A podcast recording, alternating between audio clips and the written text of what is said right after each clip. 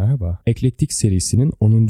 bölümünü dinliyorsunuz. Ben Bahadırhan Koçer. Tıpkı geçen bölümdekiler gibi bu haftada harikulade sorular aldım. Bu bölümde de bana gelen soruları cevaplıyor olacağım. Siz de sorularınızı açıklama bölümündeki e-posta adresine gönderebilirsiniz. Bu bölümde gelen sorulardan hareketle elektronik müzikte tekniklerden, türler arasındaki ayrımlardan, dijital müziğin insancıl taraflarından ve bununla bağlantılı olarak insan sesinden bahsediyor olacağım.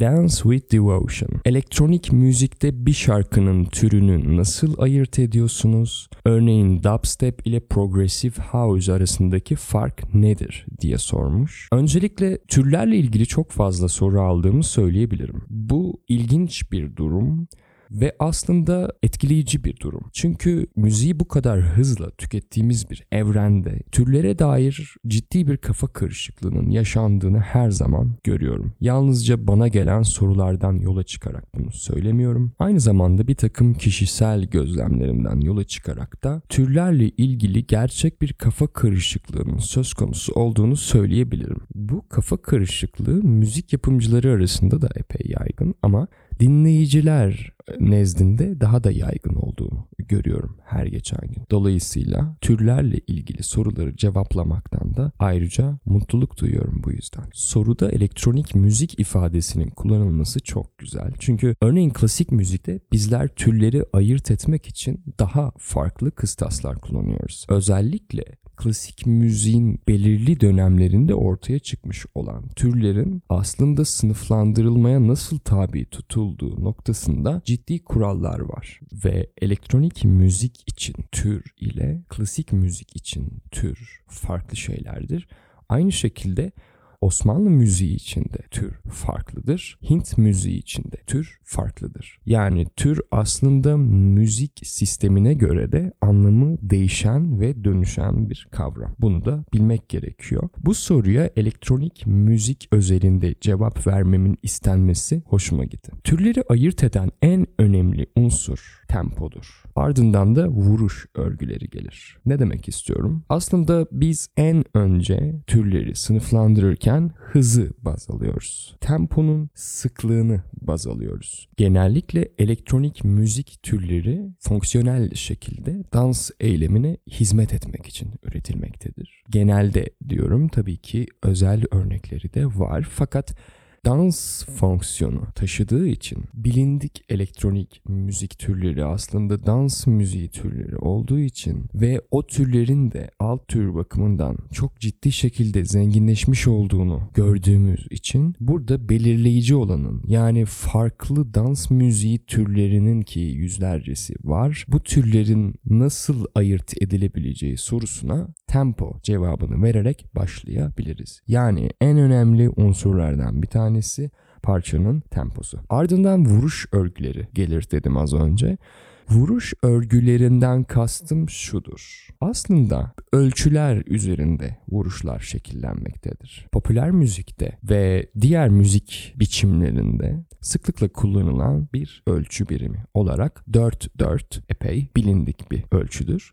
Genellikle elektronik dans müziği türleri bu dört dörtlük ölçü üzerinde şekillenmiştir ve bu dört dörtlük ölçüyü nasıl vuracağınız sizin aslında tamamen kültürünüze bağlıdır.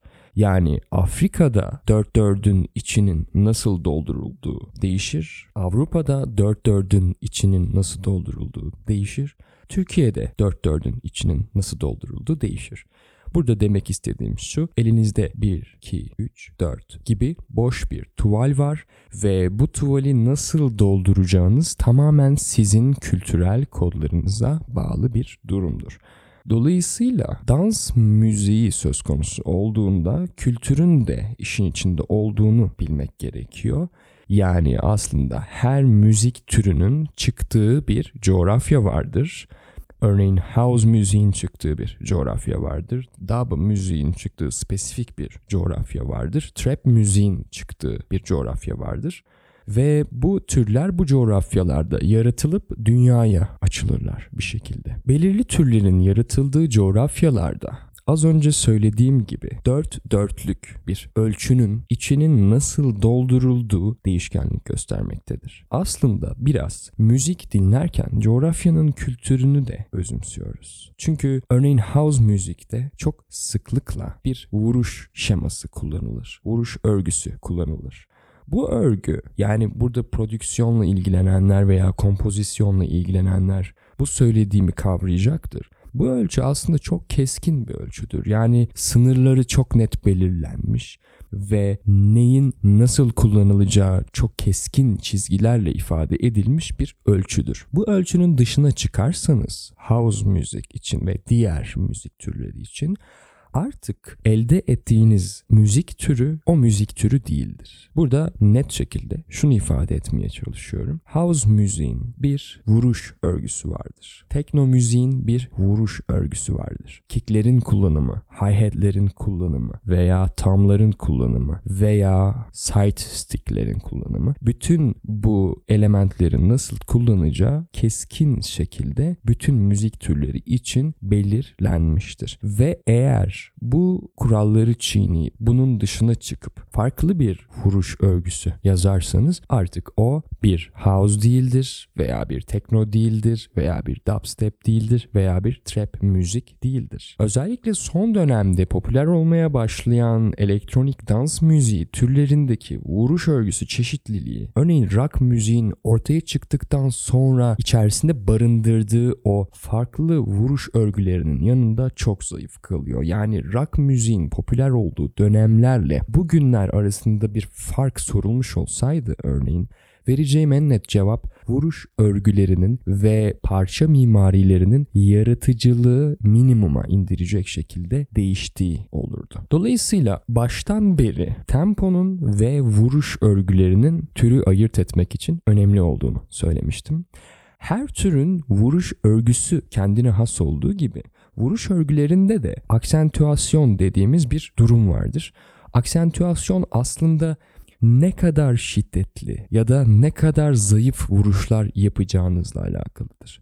Burada bir perküsyon enstrümanı düşünmenize gerek yok. Sadece elinizi bir yere vurarak da aksentüasyon yapabilirsiniz yani aslında vurgunun hangi ölçüde olduğu, vurgunun hangi ölçüde olduğuna göre diğer e, vuruş elementlerinin de nasıl dizileceğinin aslında bir formülüdür. Aksentüasyon planlaması ve perküsyon işi için oldukça önemlidir. Aksentüasyon araştırılmaya değer bir kavramdır. Eğer müziğin perküsif doğasına dair bir merak duyuyorsanız aksentüasyon üzerine ciddi bir araştırma yapmanızı tavsiye edebilirim. Aynı zamanda özellikle elektrik elektronik dans müziğinde drum machine'ler de türlerin alışılmış soundlarını yaratırlar.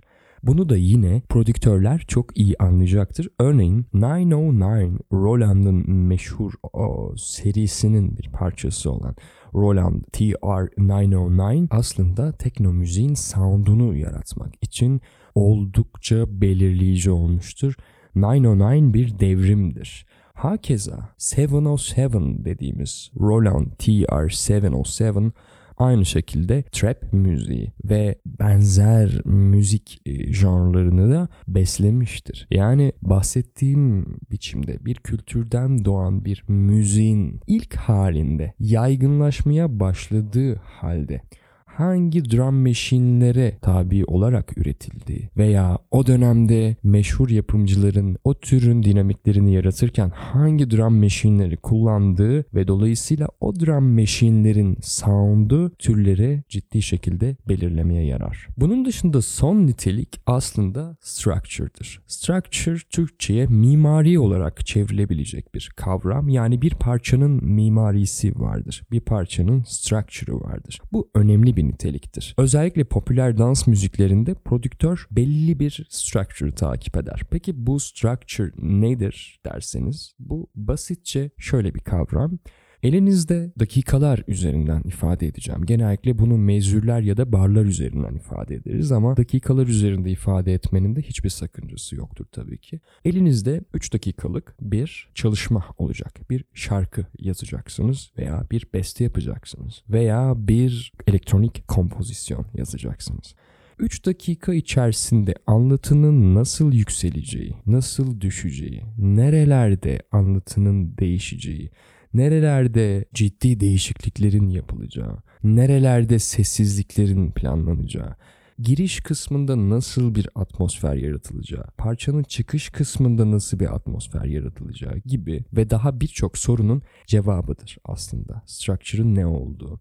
Dolayısıyla structure aslında bir parçanın farklı elementlerinin nasıl bir lineer doğrultuda düzenlendiğini ifade eder. Structure bu noktada önemli bir niteliktir ve söylediğim gibi dans müziği türlerinde prodüktörler belli bir yapıyı takip etmek zorundadırlar aşağı yukarı ne yapacakları bellidir. Çünkü bunun altını çiziyorum kalıplaşmış türlerde örneğin techno gibi ya da future house gibi veya trap gibi veya dub techno gibi türlerde aslında aşağı yukarı ne olacağı bellidir. Çünkü keskin kurallar vardır. Özellikle structure noktasında keskin kurallar vardır. Hangi saniyede ne olacağı bile aslında bir anlamda bellidir. Burada aslında dans olgusundan dolayı ortaya çıkmış olan bir yapı söz konusu. Yani böyle bir structure kalıplaşmasının sebebi dans müziği çalan, dans müziğini dans edilecek bir atmosferde seslendirmeye yarayan disk jokeylerin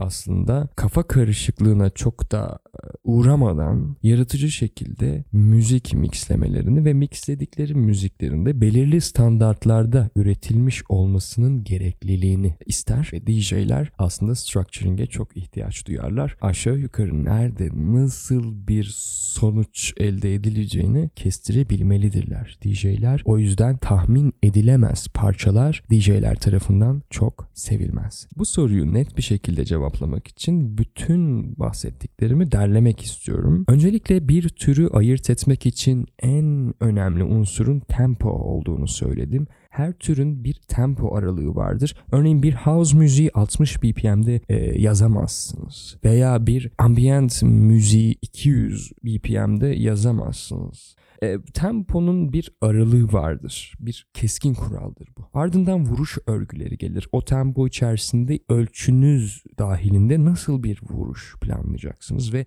yine her türün keskin vuruş örgüsü kuralları vardır. Ardından bu vuruş örgülerinin aksentüasyonları vardır ve her vuruş örgüsünün aksentüasyonları müzik türlerine göre değişmektedir dedim. Aynı zamanda özellikle elektronik dans müziğinde drum machine'lerin öneminden bahsettim. Drum machine'ler türün sound'unu oluşturan en önemli unsurdu. Bunu unutmamak gerekiyor. Bunun dışında da son nitelik structure'dı. Yani parçanın nasıl bir şemada lineer şekilde nasıl ilerleyeceği, nasıl bir yolu takip edeceği, nasıl şekilleneceği ya da nasıl yükselişlere, nasıl düşüşlere sahip olacağı önemli bir nitelik. Özellikle popüler dans müziklerinde prodüktörün belli bir yapıyı takip ettiği ve her müzik türünün keskin bir yapıya sahip olduğu ifade edilmelidir. Türleri bütün bu unsurlara bakarak ayırt edebilirsiniz. Tabii ki bu teknik olarak yapılacak bir ayırt etme metodudur. Ancak bunlardan ayrı olarak en iyi ayırt etme yöntemi sürekli dinlemektir. Sürekli farklı türleri dinlemek aslında sizin müziği algılama alışkanlığınızı da değiştirecektir ve bir refleks olarak zaten elektronik müzik türlerini rahatlıkla ayırt edebiliyor hale geleceksinizdir. Nihayetinde bir senfoni dinlemiyoruz ve dolayısıyla elektronik müzik türlerini dinleyerek belirgin özellikleri kolayca ayırt edebiliriz. Elektronik ve tekno müzik arasında nasıl bir fark var gibi isimsiz bir soru gelmiş. Bu soruyu bir önceki soruyla yakın olduğu için hemen ardından cevaplamak istedim elektronik müzik ile tekno arasında bir fark olduğunu düşünmek için elektronik müzik evrenine epey uzak kalmış olmak gerekiyor maalesef. Bunda bir sakınca yok. Yani bu soruyu soran kişi anlaşılan o ki elektronik müzik evrenine o kadar uzak ama söylediğim gibi bu sakıncalı bir şey değil. Herkes bu meseleye hakim olmak zorunda değil ama sürekli gündelik hayatımızın içerisine nüfuz edebilen bu güce sahip olan ve bu kadar yaygın olan bir müzik türü hakkında bilgi sahibi olmak bence herkesin bir anlamda endişe etmesi gereken bir şey. Çok derin bilgi sahibi olmasak da günümüzün her anında istesek de istemesek de maruz kaldığımız müziğin tam olarak ne olduğunu merak etmek bence çok doğal hatta çok da gerekli bir şey. Soruya cevap vermek adına böyle bir kıyasın yapılamayacak olduğundan bahsedebilirim. Böyle bir kıyas yapamayız. Yani elektronik müzik ve tekno arasında nasıl bir fark vardır derken elektronik müzikle tekno müziği kıyaslamış oluyoruz. Böyle bir kıyas yapılamaz. Çünkü elektronik müzik tekno müziği de kapsayan bir üst türdür. Tekno elektronik müziğin bir türüdür aslında. Aynı zamanda teknonun da sayısızca alt türü vardır. Yani aslında elektronik müzik bir şemsiyedir. Bir şemsiye türdür. Ve elektronik müziğin aslında ne kadar büyük bir şemsiye tür olduğunu tür araştırması yaparak yalnızca elektronik müzik alt türleri gibi bir araştırma ya da bir Google araması yaparak görebilirsiniz. Elektronik müzik yalnızca elektronik dans müziği demek değildir. Elektronik dans müziği elektronik müzik evreninin sadece küçük bir parçasıdır. Bu da en temel yanlış anlaşılmalardan bir tanesi. Elektronik müziği dans müziği olarak algılayan kişiler ayrıca bir elektro müzik kavramını kullanıyorlar. Elektro müzik son derece yanlış bir kavramdır ve komik bir kavramdır. Toplum genelinde oldukça yaygındır ve bu deyişi kullanan kişiler elektronik müziğin o uçsuz bucaksız evrenine dair en ufak bir fikre sahip değillerdir. Bu kesin. Çünkü elektro gibi bir tabir kullanılamaz. Elektro derken neyi ifade ettiğiniz anlaşılmaz çünkü.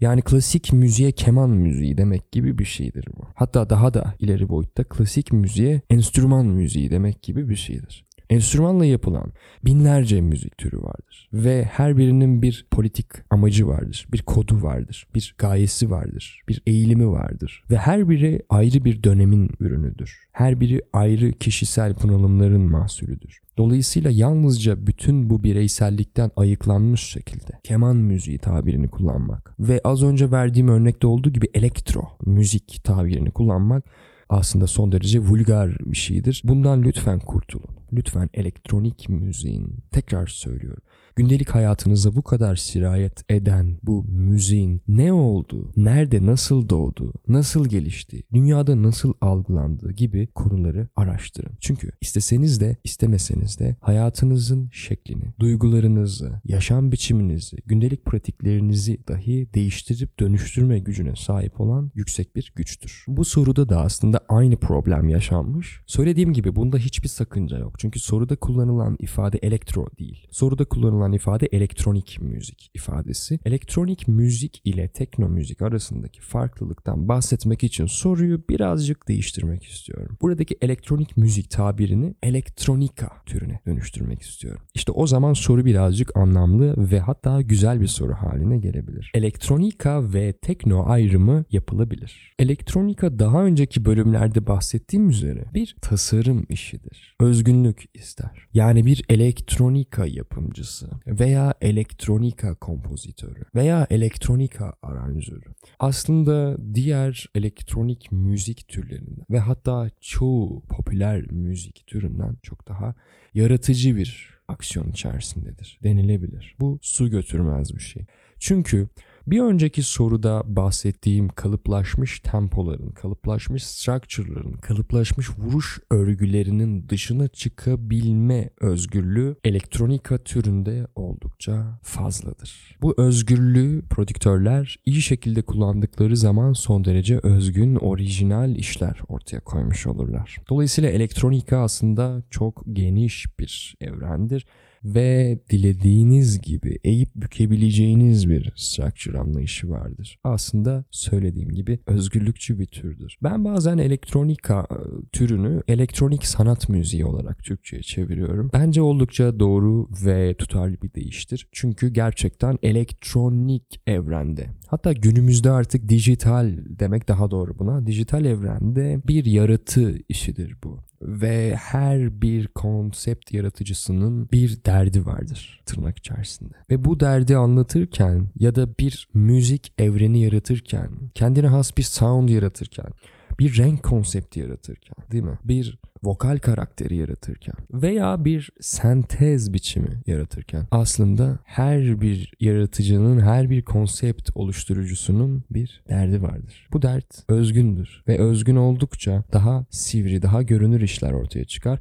Elektronikada arka planda kalan işler yine popüler müzik structure'ını takip etmiş işlerdir. Dikkatinizi çekiyorum ve ne kadar o structure'ın dışına çıkılırsa aslında elde edilen iş o kadar özgün bir iş haline gelir. Bu sayede diyebilirim ki elektronika sanatçısı daha derin düşünceleri ve daha derin hisleri kurcalamaktadır. Elektronikayı yeterli şekilde özetlediğimi düşünüyorum.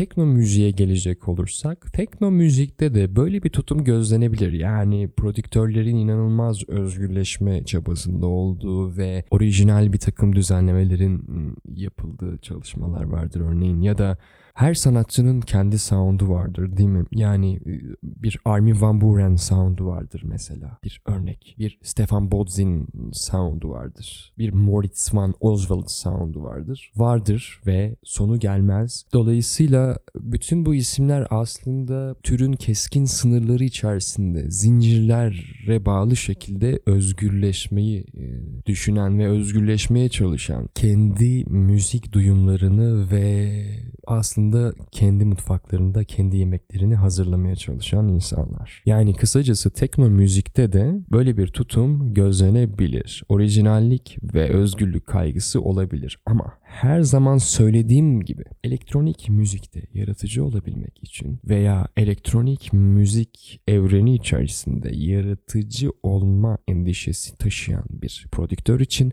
tekno oldukça yanlış bir seçimdir. Çünkü teknonun hem ortaya çıkışı hem yaygınlaşması hem de günümüzdeki bu stabil hali aslında tek bir amaca hizmet ediyordu ve bu amaçlara sadık kalmazsanız tekno üretmemiş olursunuz. Hala tekno benzer amaçlara hizmet etmektedir. Fakat bu amaçlara sadık kalırsanız da yaptığınız iş elektronika evrenindeki işlere kıyasen çok yüzeysel kalacaktır. Tekno DJ dostu olmalıdır. Tekno bir anlamda dans müziğinin bir alt türüdür. Tekno anlatıcı olabilir. Bizim müzik literatüründe sıklıkla kullandığımız bu narrative müzik kategorisine de sokabiliriz teknoyu. Ama tekno bir hikaye anlatmak için uygun bir tür değildir. Çünkü seçenekleriniz çok kısıtlıdır. Bir insanın sadece 10 kelime kullanarak derin bir hissi anlatması ve bunu saatlerce anlatması ve karşı tarafı da rezone etmesi ne kadar mümkünse teknoda bir hikaye anlatmak da o kadar mümkündür diye düşünüyorum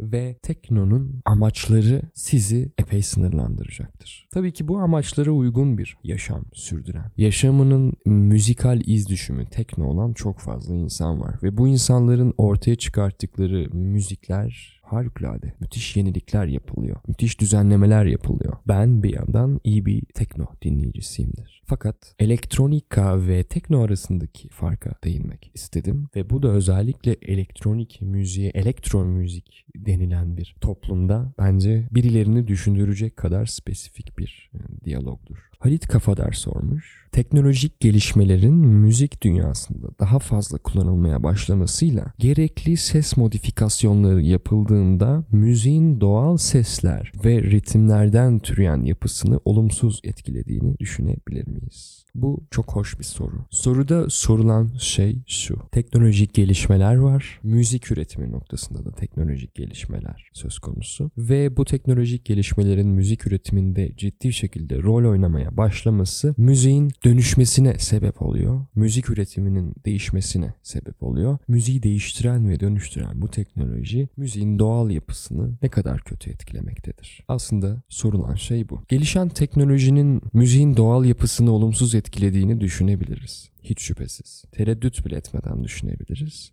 Çünkü dijital evren aslında bir anlamda kusursuzluğu vaat eder. Kusursuzluğu bir parantez açıp genişletecek olursak yüksek çözünürlüğü vaat eder örneğin. Gerçekçiliği vaat eder. Hatta hiper gerçekçiliği vaat eder. Son dönemlerde hızı vaat eder ve bu unsurların aslında kusursuzu oluşturma yolunda oynadığı ortak bir rol vardır. Dijital evren her şeyi değiştirip dönüştürmektedir ve özellikle postmodern felsefede dünyanın yavaş yavaş dijitalleşmeye başladığını ve bu dijitalleşmenin de aslında distopik bir sonuç yaratacağını düşünen bir takım düşünürler dijital müzik üzerine de birçok düşünce üretmişlerdir ve çoğu aslında bir noktada hem fikirdir. Dijitallik kusursuzluk vaat etmektedir ve bunu vaat ederken mekanik bir yapı yaratır ve insanları bu yapıya mahkum eder. Bu cümleyi müzik için biraz açacak olursak bu şu anlama gelecektir. Artık günümüzde evlerimizde ortalama düzeyde bir bilgisayar sayesinde müzik üretebiliyoruz. Hatta çoğu teknolojik gelişme sonrasında artık gerçeğinden dahi ayırt edilemeyen, kayıpsız şekilde kaydedilmiş ve kayıpsız şekilde çözülen bir takım library teknolojilerinin geliştiğini gözlemliyoruz. Fakat bir yandan arayüz tasarımları bizim müzik ürettiğimiz ve müziğimizi şekillendiğimiz arayüzlerin tasarımları bizi mekanik birer üretici olmaya itmektedir. Bizi akustik müzikteki o doğallığa ve o akışkanlığa bir anlamda uzak kılmaktadır. Çünkü akustik müzikte bir anlamda insanlık vardır. İnsanlığın o kusurlu yapısı vardır. İnsan olmanın kusurlu yapısı vardır. Çok düşük zaman kaymaları vardır örneğin. Çok minik tempo değişiklikleri vardır. Çok minik aksentüasyon, impetus değişiklikleri vardır. Ve kısacası mikro düzeyde kusurludur aslında. Fakat elektronik müzik noktasında kullandığımız digital audio workstation'lar ve onlara eklemlendirdiğimiz bir takım yazılımlar bizi dolaylı yoldan mekanik ve makinik olmaya itmektedir. Bazı yöntemlerle dijital dünyanın bu kusursuz yapısını bozarak elde ettiğimiz müziği insansılaştırmanın yollarını ararız biz prodüktörler. Özellikle son zamanlarda ciddi bir tartışma olan elektronik müzikte humanizing özelliği vardır. Örneğin humanizing şudur. Siz herhangi bir keyboard kullanmadan veya herhangi bir MIDI arayüzü kullanmadan yalnızca mouse'unuzu hareket ettirerek kullandığınız müzik yazılımında bir melodi yazarsınız. Bu melodiyi oynattığınızda melodinizin insansı olamayacak kadar kusursuz biçimde tempoya ayak uydurduğunu görürsünüz. Fakat kimi yazılımlarda bulunan humanizing özelliği sayesinde bu melodinin tıpkı bir insanın elinden çalınmışçasına tempoya uyarlandığı görülür. Örneğin bir notanın vurması gereken zamandan çok küçük miktarda önce ya da çok küçük miktarda sonra vurmasıdır bu durum veya bir velocity planlamasıdır. Vurulan notanın şiddetinin planlamasıdır. Bu bir piyanistin aslında bütün notalara aynı şiddetle basmayacağı gibi bir makinenin de kendini buna göre planlaması anlamına gelmektedir. Müzikte humanizing dediğimiz şey hem bazı yazılımlarda net çözümleri olan bir durumdur. Yani humanizing aslında bir anlamda bir doğal tempo yaratır. Bir anlamda da humanizing bazen sound'un kusurlu hale getirilmesi anlamına da gelebilir. Bu insansılaştırma davranışının yani bu humanizing davranışının bir diğer örneği de tape emülatörleridir.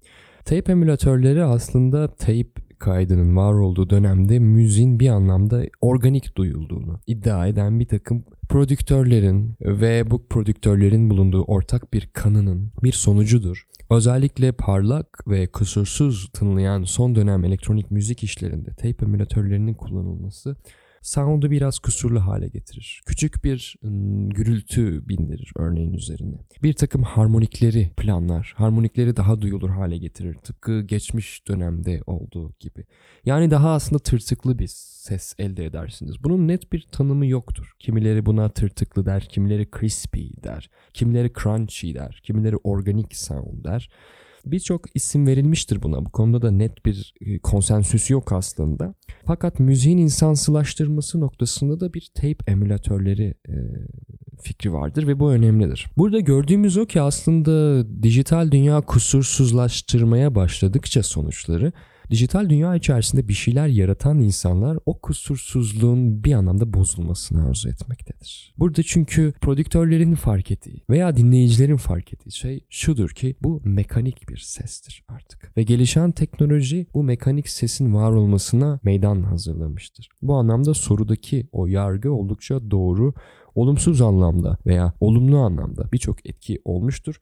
Fakat müziğin inorganikleşmesi aslında gelişen teknolojinin e, bağlamının bir sonucuydu ve bu da zamanla aşılacak bir problem. Bu bir sorunsal şu anda. Yani humanizing nedir? Yapılmalı mıdır, yapılmamalı mıdır gibi bir takım tartışmalar var. Müzikte insansılaştırma üzerine ciddi çalışmaların yapıldığını biliyorum. Bu noktada Baudrillard'ın yüksek çözünürlüğün ve kusursuzluğun müzikte gerçeklik ilkesini yok ettiğini savunduğu bir düşünceye sahip olduğunu ifade etmem gerekiyor. Baudrillard düşüncelerini ciddi şekilde özümsediğim bir düşünürdür ve ona göre gerçeklikten kopmuş bir müzik kusurlu olmalıdır. Çünkü gerçek hayat kusurludur, gerçeklik kusurludur, insan kusurludur. İnsana dair her şey kusurludur ve bu kusuru soyut veya somut anlamda düşünmekte özgürüz. Baudrillard'a göre dinlediğimiz şey müzik değil artık günümüzde. Dinlediğimiz şey birlere ve sıfırlara dönüştürülmüş dijital bir sinyalin aslında kulağımızda çözülen bir sonucu. Ve Baudrillard'a göre müzik yalnızca icracının yanında dinlenmelidir. İcra eden kişinin yanında dinlenmediği müddetçe müzikle gerçek bir rezonasyona, gerçek bir etkileşime giremezsiniz. Bu iddialı bir görüştür.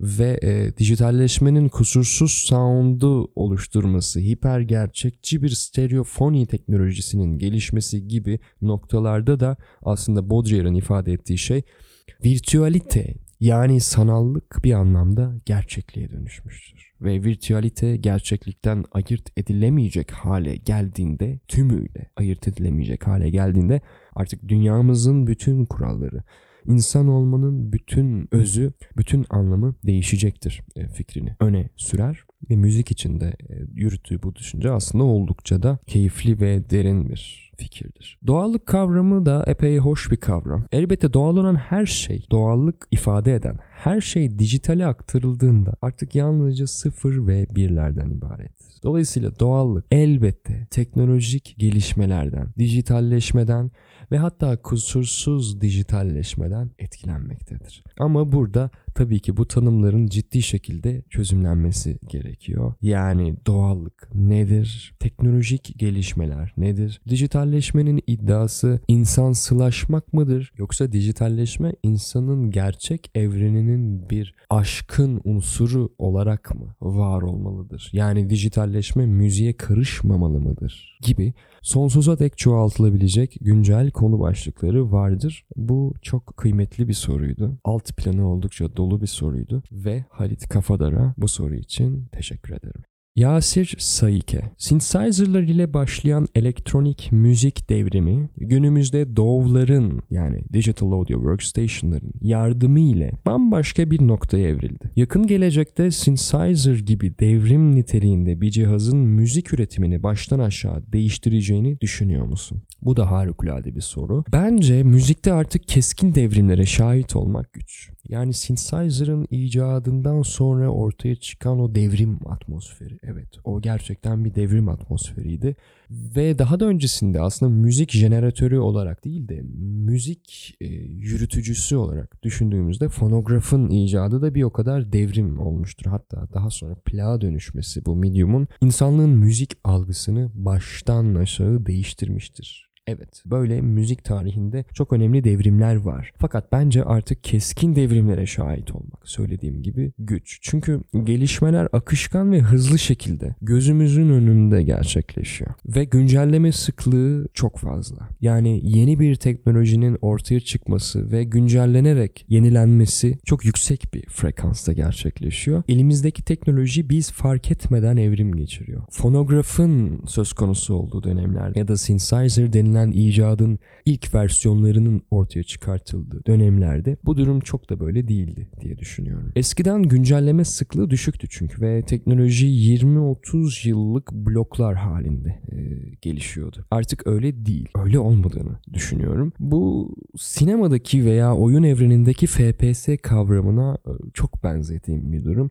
Yani FPS yükseldikçe saniye başına düşen e, kare sayısı yükseldikçe değişim daha akışkan hale geliyor ve değişim çok da göze çarpmıyor aslında. Ama ne zaman ki FPS'yi düşürürseniz işte o zaman değişiklikler çok ani ve göze çarpan şekilde e, hissedilecektir. Bu yüzden aslında bu güncelleme sıklığının yani sadece müzik teknolojileri için konuşmuyorum. Diğer teknolojiler için de bu söylediğim geçerlidir. Fakat synthesizer özelinde veya prosesörlerin veya efektörlerin gelişmesi veya pluginlerin veya sound library'lerin gelişmesi örneklerini ele alırsak artık güncelleme sıklığı arttığı için teknoloji elimizdeyken zaten hızla dönüştüğü için biz fark etmeksizin ilüsif şekilde e, dönüştüğü için artık bir şeyler bir gece ansızın böyle bir müzik devriminin olabileceğini pek sanmıyorum ve ilerleyen tarihte de gerçekleşeceğini pek sanmıyorum. Fakat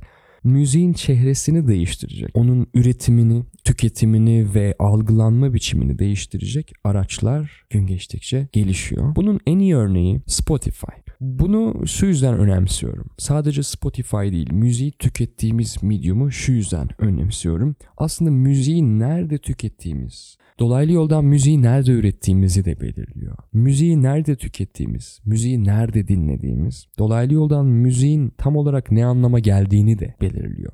Müziğin nasıl duyulması gerektiğini de belirliyor. Müziğin kim tarafından, hangi stereotip tarafından üretilmesi gerektiğini de belirliyor. Veya çoğu zaman hangi ekipmanla üretilmesi gerektiğini de belirliyor. Bu bir pazarlama stratejisinin ürünü de olabiliyor. Yani kimi elektronik ekipmanlarla üretilen müziğin daha iyi olduğuna inanmamızın sebebi aslında müziği tükettiğimiz medium'da iyi işler yapmış olan çoğunluğun o ekipmanları kullanıyor olduğu bilgisidir. Örnek. Bu çok derin ve çetrefilli bir konu ama müziği çevrim içi platformlarda dinlemeye başladığımız andan itibaren ki Spotify daha 10 yıl öncesinde yaygın şekilde var olan bir platform değildi. 10 yılda kocaman bir sektörün evrilmesine sebep oldu ve bu gibi platformları kullanmaya başladığımızda aslında müziği kendi ellerimizle hem algıda hem de üretim noktasında değiştirmiş ve dönüştürmüş olduk. Buna da hızlıca alıştık. Yani bahsettiğim güncelleme sıklığını burada net bir örnekle görmüş oluyoruz. Spotify'ın ortaya çıkması ve gelişmesi aslında çok hızlı oldu değil mi? Yani e, gözlemlemekte zorlandık bunu. Fakat bu da bir devrimdi bence. Ve büyük devrimlerden biriydi Spotify. Benim gözümden Spotify gibi platformların var olması insanlığın müzik algısını ciddi manada yırtacak, ciddi bir değişikliğe uğratacak büyük bir devrimi ifade ediyor. Bence müziğin medium'u yani müziğin hangi bağlamda, hangi tepside size sunulduğu, müziğin çehresini değiştiriyor. Müziğin daha doğrusu bizler tarafından nasıl algılandığını değiştiriyor. E zaten müziği nasıl algıladığımız fikrinde bir değişiklik meydana gelirse bu dolaylı yoldan aslında müziğin değişmiş olduğu anlamına geliyor. Ve bu daha keskin bir değişim. Teknik bir değişimden ziyade müziğin algısallığının değişmesi, müziğin özünün değişmesi daha büyük bir değişim, daha sert bir değişim. Yani müzik üretimi bence soruda sorulduğu gibi onu ürettiğimiz araçların değil, onu tükettiğimiz alanların gelişimiyle evrim yaşıyor. Ve ilerleyen zamanlarda da en büyük evrimlerini bu şekilde yaşamaya devam edecek. Artık böyle bir evreye geçtiğimizi düşünüyorum.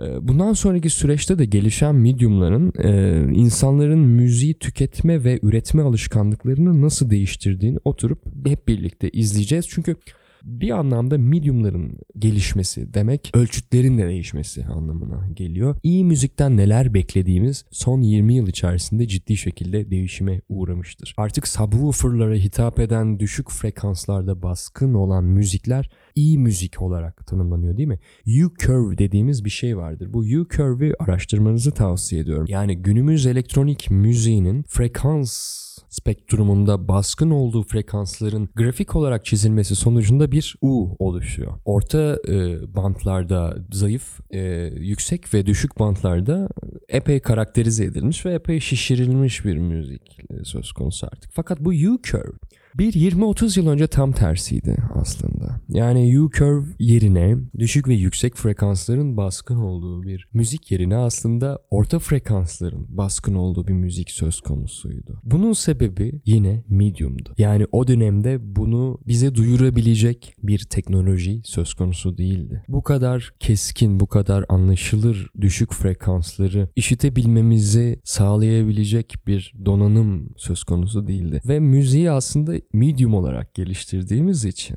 bir takım donanım devrimlerine sebep oldu. Dolayısıyla günümüzde müziğin U-curve'e dönüşmüş olması da aslında bu konuyu anlatan çok iyi bir e, örnek. Müziğin bütün duyumunun değişmesi ne kadar büyük bir devrim değil mi? Bu devrim bence işte artık araçlarla değil, daha doğrusu üretim araçlarıyla değil, synthesizer gibi veya enstrüman gibi üretim araçlarıyla değil, tüketim alanlarıyla e, şekillenecektir diye düşünüyorum. Mediumların değişmesi de müziğin teknolojisini dönüştürür ve kısa güncellemelerle bizim fark etmemizi çok da mümkün kılmayan, hızla değişen müzik araçları biz hiç de fark etmeden müziği dönüştürebilir ve dönüştürecektir de zaten. Benim şahsen gözlerimi diktiğim şey yapay zeka teknolojisi son dönemde ve böyle keskin bir devrimin de ancak onunla mümkün olabileceğini düşünüyorum. Eğer bir keskin devrim olacaksa. Bunun dışında aniden gerçekleşen ve her şeyi kökten değiştiren bir devrimin olacağını düşünmekte artık güçlük çekiyorum. Çünkü teknolojinin başka bir evreye geçtiğini düşünüyorum. Gelişimin başka bir evreye, ilerlemenin başka bir evreye geçtiğini düşünüyorum artık. Ve ilerlemenin bu evresinde araçların devrim yapmasını bekleyemeyiz aslında. Postmodernist düşüncede çok bilindik bir söz vardır. Önce biz araçları icat ederiz, sonra araçlar bizi. Bu gerçekten bu soruya da cevap niteliği taşıyabilecek bir sözdür. Benim düşüncemi de iyi özetlemektedir. Artık biz araçları ürettik ve araçlar bizi yeni baştan üretti. Artık araçlarla ilgili devrimimizi çoktan tamamladık diye düşünüyorum ve belki de yanılıyorum. Ece Görkem sesim neden bu kadar kötü demiş. Şarkı söylemek istiyorum ama sesimin eğitimle bile düzelmeyeceğini düşünüyorum. Sizce doğru eğitimle sesimi iyileştirebilir miyim? Öncelikle bu benim uzmanlık alanım değil Ece. Ben şan eğitimi aldım fakat yine de bu konuda büyük cümleler kurmak istemem. Ancak birkaç küçük bilgi verebilirim çünkü bu soruyu cevapsız bırakmayı pek istemedim. Her kişinin bir ses rengi vardır. Bunu bilmek gerekiyor. Ve ses rengi dediğimiz şeyden tam olarak ne anladığımız da aslında belirlenmiş değildir. Fakat her kişinin diğer insanlar tarafından rahatlıkla ayırt edilebilecek bir ses rengi vardır. Bu kişiye özel bir renktir. Bu tamamen kişinin kendisine has bir renktir. Dolayısıyla sesin aslında güzeli yoktur. Güzel ses tanımı tamamen öznel bir kalıptır. Güzel ses yerine sistematik bir eğitimden geçmiş ve belirli bir müzik sistemine ait notaları nasıl artikülasyonlarla nasıl bir kaygıyla çıkartması gerektiğini öğrenmiş olan insan sesi vardır. Ben asla güzel ses tanımını veya güzel müzik tanımını kullanmıyorum ve bunun da sakıncalı olduğunu düşünüyorum. Daha önce birçok sefer bunu söylediğimi de hatırlıyorum. Şarkı söylemek bir anlamda entonasyon kabiliyetini ister. Artikülasyon hakimiyetini ister. Ağız açıklığı gibi. Burundan nefes harcamamak gibi ya da iyi bir gırtlak kontrolü gibi ya da iyi bir nefes kontrolü gibi ve bir diğer taraftan da nitelikli duyum gibi birden çok unsuru da gerektirir. Bu herkesin yapabileceği bir şey değildir. Yani kimileri doğuştan bir şarkı söyleme kabiliyetine sahiptir. E, bu kesin. Yani kimileri doğuştan şarkı söyleme kabiliyetine sahiptir. Bu oldukça kesin. E, fakat yine de bir noktaya kadar ses elbette eğitilebilir e, eğitilmiş bir ses insanları etkileyemeyeceği gibi bence eğitilmemiş bir sesin de kitleleri etki altında bırakabilme ihtimali de vardır günümüzde. Dolayısıyla aslında eğitim kişinin algısını parafe etmektedir. Ee, şan eğitiminde müzik sistemini anlarsınız ve vokalin ne demek olduğunu anlarsınız aslında. Nasıl yapılması gerektiğini öğrenirsiniz. Bundan sonrasında bilgiyi pratiğe dökmek tamamen sizin kişisel serüveninizdir. Ee, ve şan bilgisini pratiğe dökmekte güçlük çekenler yeteri kadar kabiliyete sahip olmayabilirler. Bu da gayet doğaldır. Bence herkes şarkı söylemeli gibi bir kural da yok. Dolayısıyla bu aslında çok da üzerinde obsesif şekilde düşünülebilecek bir konu da değil bence. Böylelikle sizden gelen sorulara cevap verdiğim bu bölüme nokta koyabiliriz. Bu bölüm için dinlediğiniz platformlarda bana geri bildirim bırakmanız benim adıma oldukça önemli ve kıymetli. Ayrıca açıklama kısmındaki e-posta adresine cevaplanmasını istediğiniz sorularınızı gönderebilirsiniz. Kültür ve sanat alanına dair konularda derinlere indiğimiz bu serinin devam edebilmesi için bana açıklama bölümü bölümündeki URL'ye tıklayarak Patreon'dan destek verebilirsiniz. Teşekkür ederim.